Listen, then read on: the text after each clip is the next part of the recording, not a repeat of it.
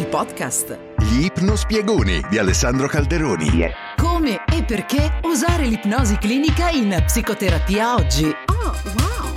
Buongiorno e ben ritrovati, questo è il podcast di Relief, il pronto soccorso che a Milano è metropolitana, Lilla, fermata Isola, ma per tutti è online su relief italia punto it.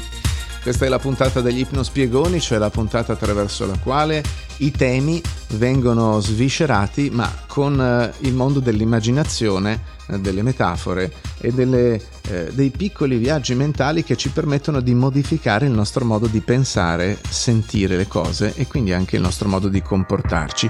Sapete che questo podcast ha due tipi di puntate, la puntata diciamo istituzionale, eh, che è quella di Relief che sviscera i temi in senso di casi, trucchi e letteratura, e poi gli ipnospiegoni sulle stesse tematiche, per cui per ogni tema ci sono una puntata ordinaria e un ipnospiegone, e l'ipnospiegone è quello che cerca eh, di eh, simulare come potrebbe essere utilizzata l'immaginazione anche in una seduta psicoterapeutica per eh, facilitare quella risorsa o affrontare quel problema. Il tema di oggi è quello della forza, nella sua differente declinazione, forza di volontà, forza interiore, resilienza, e vediamo come provare a dare una mano al nostro modo di pensarci forti attraverso l'immaginazione o l'orientamento della mente. Cos'è che mantiene alcune persone autocontrollate e funzionanti quando altre persone invece cadono a pezzi? Cos'è che fa sì che le persone continuino a lottare contro tutte le probabilità quando la vittoria sembra alcun impossibile? Ecco, sviluppare una forza interiore resistente come la roccia o la sensazione di riuscire, di farcela, eh, di poterci stare a questo gioco, a queste circostanze che magari sembrano insopportabili o pericolose, è un fattore fondamentale che separa le persone che ce la fanno da quelle che non ce la fanno, e la differenza tra i due tipi di persone è che quelle che non ce la fanno semplicemente non attivano queste risorse che potrebbero avere. A volte hai solo bisogno di rimanere così, con questo senso di forza interna. Spesso puoi perdere il senso della tua forza ed è lì che ti sembra di non farcela. Eh, questo capita quando vengono un po' sepolte eh, le tue risorse dalle complicazioni della vita, eh, dalle avversità, dalle eh, meschinità che succedono. Quando il gioco si fa duro, si dice, no? È bello avere un po' una spinta veloce, come se dall'interno ci fosse un propulsore che ti mantiene a galla e forte fino a incontrare il tuo nucleo più profondo. Allora, mantenere forza quando le cose sembrano contro di te, in mezzo a circostanze spiacevoli, significa dare un'opportunità a, a quello che accade, a darti un'opzione, darti una chance. Significa che eh, stai generando la tua fortuna. In quel momento non stai aspettando che il destino ti dimostri che andrà tutto bene, ma stai dando tu una chance al tuo destino, diciamola in questo modo. Credere che non importa cosa succede o non importa quanto siano difficili i tuoi problemi, ma troverai comunque la forza di esserci e di uscire intatto dall'altra parte, sapendo che hai fatto il meglio che potevi, ecco, questo è ciò che ti porta al senso di forza. Cioè, avrai delle ferite, ma ce la farai, in qualche modo ce la farai. Perché anche se non puoi sempre controllare gli eventi esterni, anzi, nella maggior parte dei casi, puoi comunque influenzarli con il tuo modo di essere. La tua intenzione nella vita, la tua volontà, il tuo timone, la tua direzione, la fiducia in te stesso, possono essere sviluppate proprio come un muscolo. Esattamente come vai in palestra e alleni un bicipite, puoi allenare anche questa forma di forza d'animo, un amplificatore di forza interna che non riguarda solo la creazione di pensieri positivi, eh, ma anche il darti la sensazione della tua forza. Quindi quello che mi interessa è che tu provi a utilizzare la tua immaginazione in quest'ottica, pensando magari anche ad alcune storie o ad alcune Eh, immagini e creazioni. Per esempio, nel millenovecentottantacinque due alpinisti, Joe Simpson e Simon Yates, hanno scalato i, eh, i, i, i molti metri della montagna sulla Grande, nelle Andi peruviane, e eh, sono state le prime persone nella storia a scalare con successo la parete ovest, che è una parete eh, nota per essere quasi verticale, quindi difficilissima da scalare. Poi nella discesa sono stati colpiti da una serie di disastri e Joe è finito eh, in un crepaccio, ha perso i sensi, si è frantumato un ginocchio, freddo pungente, venti gelidi, e il suo compagno lo pensa morto. E così, eh, disperato, ritorna da solo al campo base. E Joe invece era vivo e striscia dolorosamente e saltella a poco a poco giù da quella montagna, tremante, congelato, senza cibo, col ginocchio rotto, sostenendosi in qualunque modo riuscisse, con una determinazione unica, centimetro dopo centimetro, tre giorni e tre notti, cinque miglia di rocce sporgenti, ghiacciate, ripide, lotta contro tutto e alla fine, strisciando, arriva al campo base poche ore prima che il suo compagno Simon partisse. Ecco, immaginate questa determinazione. Gandhi una volta ha detto che la forza non viene dalla capacità fisica, ma dalla indomabilità della volontà. Tra l'altro lo hai già fatto, e questa è l'immagine che ti voglio offrire, perché tra tutti gli spermatozoi che correvano verso quell'ovulo al tuo concepimento, tu eri quello con la grinta e la determinazione di farcela. È questo che ti ha fatto andare avanti, eh? Ricordati i primissimi anni in cui hai imparato a camminare, dopo circa dodici mesi, poi hai imparato a parlare, poi hai imparato a fare cose artificialissime, tipo tenere un coltello e una forchetta, o lavarti i denti. Tutte queste robe sembravano compiti terribilmente difficili quando all'inizio eri scordinato e goffo, eppure hai continuato ad andare avanti fino a quando non hai padroneggiato tutti questi compiti e sono diventati per te istintivi. Ecco, col passare del tempo hai avuto esperienze che erano momenti difficili, che erano una lotta vera e propria, eppure sei sopravvissuto, sei andato avanti. E di fatto, sin dal primo giorno, che tu ne sia sempre stato coscientemente consapevole o meno, c'è stato un potente indirizzo verso questo tipo di forza. Ma come si sviluppa la resilienza? Ecco, la resilienza è, è un tema interessante e anche su questo puoi utilizzare la tua immaginazione. Ci sono grandi vantaggi eh, dall'essere motivato dalla tua mente a sviluppare rapidamente una ottima resilienza.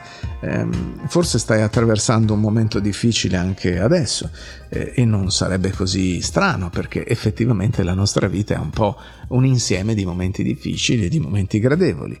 O forse addirittura ci sono volte in cui ti sembra che le cose non miglioreranno mai, ma la capacità di vedere oltre il presente e oltre l'immediato è enormemente liberatoria. Chiunque abbia mai trionfato su eventi difficili o su eventi avversi, magari prolungati nel tempo, ha scoperto di avere un pozzo di potere, di risorse, di forza dentro di sé, come se ci fosse una vera e propria riserva di resilienza. Ecco, eh, lo scrittore e psichiatra Viktor Frankl passò più di due anni come prigioniero in un campo di concentramento nazista e durante quel periodo ha dovuto trovare un modo per aiutare se stesso e quelli intorno a lui a continuare eh, a stare lì, nonostante il futuro sembrasse tetro e nonostante gli orrori e le difficoltà che vedevano e che sopportavano ogni giorno. Le persone resilienti intravedono speranza dove altri vedono solo disperazione, vedono possibilità dove altri vedono ostacoli, hanno fede in se stessi e hanno anche fiducia, in una sorta di fiducia universale che li aiuta quando gli altri intorno a loro sono pronti a sospirare e ad arrendersi. Allora uno dei modi per aumentare drasticamente la tua resilienza è prestare molta attenzione a come spieghi a te stesso gli eventi della tua vita. Tendi a vedere le cose cattive che ti accadono come globali o come specifiche, cioè tendi a sentire che tutta la tua vita è rovinata da un disastro, o riconosci che solo alcune parti della tua vita sono danneggiate e altre parti invece sono ancora a posto. Ecco Viktor Frankl, che avrebbe potuto essere perdonato alla fine, no? Per aver concluso che la sua vita era ormai devastata da quella prigionia nel campo di concentramento, trovò ancora speranza, trovò ancora significato. E mh, quella speranza e quel significato il campo di concentramento e le sue guardie non avrebbero mai potuto toccarlo. E così tendi ad attribuire la responsabilità delle cose brutte che ti succedono internamente, cioè è tutta colpa tua, è tutta dovuta alle tue mancanze, oppure tendi ad attribuirla esternamente, cioè a causa di circostanze che non puoi controllare. tende a considerare una disgrazia come permanente nei suoi effetti o come una botta temporanea. Se diventi consapevole di questi schemi nel tuo pensiero e nel modo in cui spieghi gli eventi, beh, questo è il primo passo che puoi fare per sviluppare più resilienza e per approfondire e rafforzare la tua capacità psicologica di eh, navigare attraverso gli eventi. Ti ricordi Hansel e Gretel? Ci sono questi due bimbi persi nella foresta che si sentono spaventati, con gli occhi spalancati mentre eh, si affrettano e sussultano a ogni ombra che c'è intorno, a ogni suono. E la bimba, la piccola Gretel, comincia a piangere. Il fratello Hansel le dice che va tutto bene, il destino ci proteggerà. Poi si avvicina la sera e si imbattono in questo spettacolo strano con questa casetta nella radura, tutta fatta di pan di zenzero, di cioccolato, di marshmallows, per non parlare del torrone, della glassa e di tutti gli altri tipi di delizie. Allora Hansel grida «Siamo salvi!» e guarda un po' con fame tutto questo cibo delizioso e corre fin lì, stacca un pezzettino di muro di cioccolato, lo trangugia, Gretel gli corre dietro, anche lei prende un pezzo di cornice dalla finestra di zucchero. E poi arriva questa vecchia strega che dice «Poveri bambini affamati, venite dentro!» e i bambini la seguono.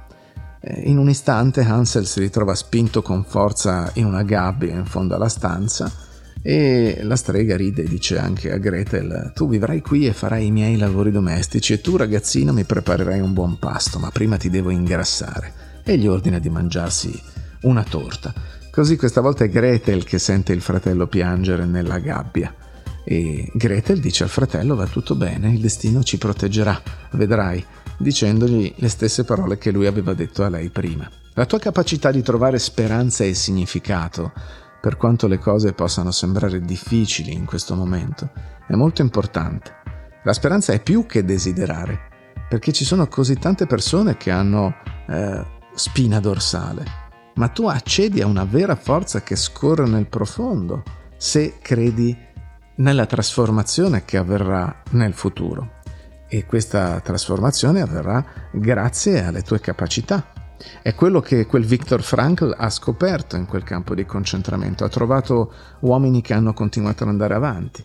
Sono quelli che hanno trovato un vero significato, uno scopo nella loro esperienza. Erano determinati a tornare a casa. Erano determinati a raccontare al mondo i terribili eventi a cui avevano assistito. Quelli erano gli uomini che rimanevano in vita. Frankl ha detto che troppe persone chiedono un senso alla vita e l'ha invitata a considerare: e se fosse la vita che ti chiede il suo significato? E se tu rispondessi alla vita con il significato che le dai? E questo significato sarà quello di rinunciare o sarà un significato di dignità, qualcosa che nessuno potrebbe toglierti mai?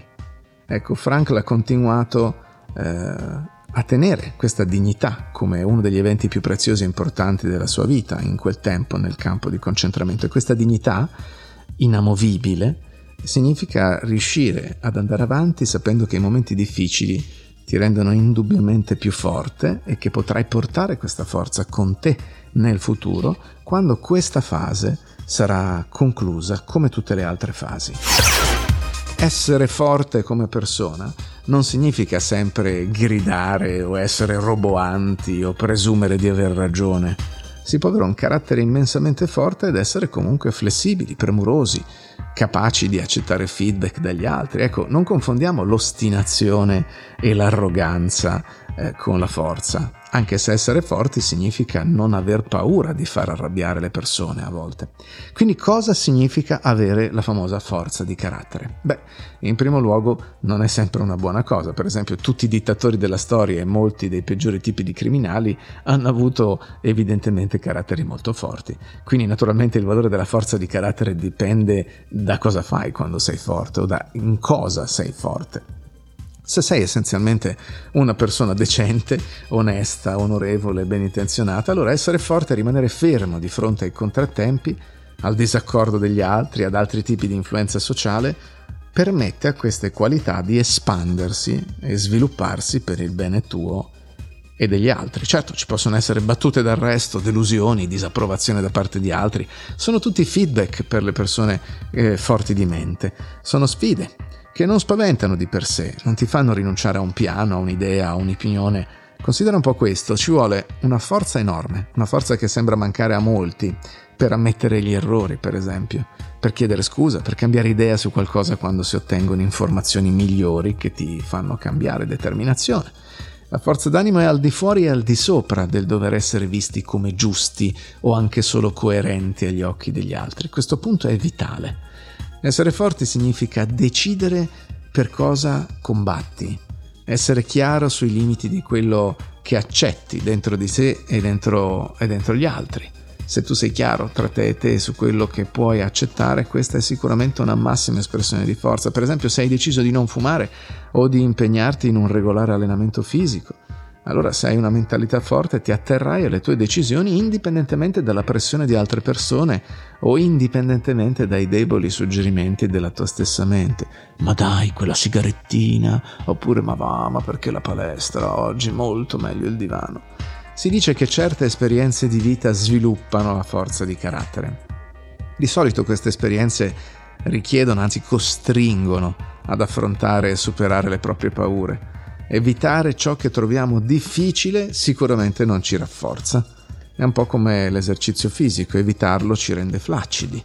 Per diventare più forti nel carattere è necessario esercitare i punti di forza del carattere, quindi un modo per esporti a situazioni che rafforzano il tuo carattere è chiederti: sto evitando questo confronto o questa situazione perché mi sembra più facile evitarlo? Non sto provando le cose perché ho paura di fallire? Se la risposta è sì, devi prendere un po' l'abitudine di fare cose che non vuoi fare, ma che riconosci che sono le cose giuste da fare. Come disse Mark Twain, fai ogni giorno qualcosa che non vuoi fare. Questa è la regola d'oro per acquisire l'abitudine di fare il tuo dovere senza dolore, e aggiungeremmo noi, provando poi anche molto piacere nel fare cose gradevoli. La maggior parte delle persone invece fa il contrario. Se si sentono troppo deboli per fare o dire qualcosa, inventano ragioni per giustificare l'azione più debole. Lo facciamo tutti, eh, a volte, ma come stile di vita questo ci rende proprio deboli. Scegliere le difficoltà, l'impopolarità, lo sforzo, a volte può essere la cosa giusta. Quindi, per essere veramente forte in questo senso, devi essere onesto con te stesso e non pretendere che le scuse siano ragioni. Quindi, cosa ti impedisce di essere forte? Beh, essere troppo preoccupato per ciò che pensano gli altri, per esempio. Cercare di compiacere significa che puoi smettere di essere fedele a te stesso e cercare di basare tutto il tuo comportamento su quello che pensi che gli altri vogliano. Siamo creature sociali, vogliamo essere visti come coerenti, vogliamo eh, inserirci nei gruppi, e le pressioni sociali sono forti nei gruppi. Può sembrare molto più facile seguire il gregge piuttosto che stare al proprio posto ed essere fedeli a ciò che si crede, nonostante ciò che gli altri, forse anche tutti gli altri, pensano. Ma diventa più facile non solo per il rispetto reale che si ottiene come risultato, ma che più, per più si fa qualcosa, più facile diventa. Quindi hai questi due estremi da corroborare, ma allo stesso tempo da bilanciare.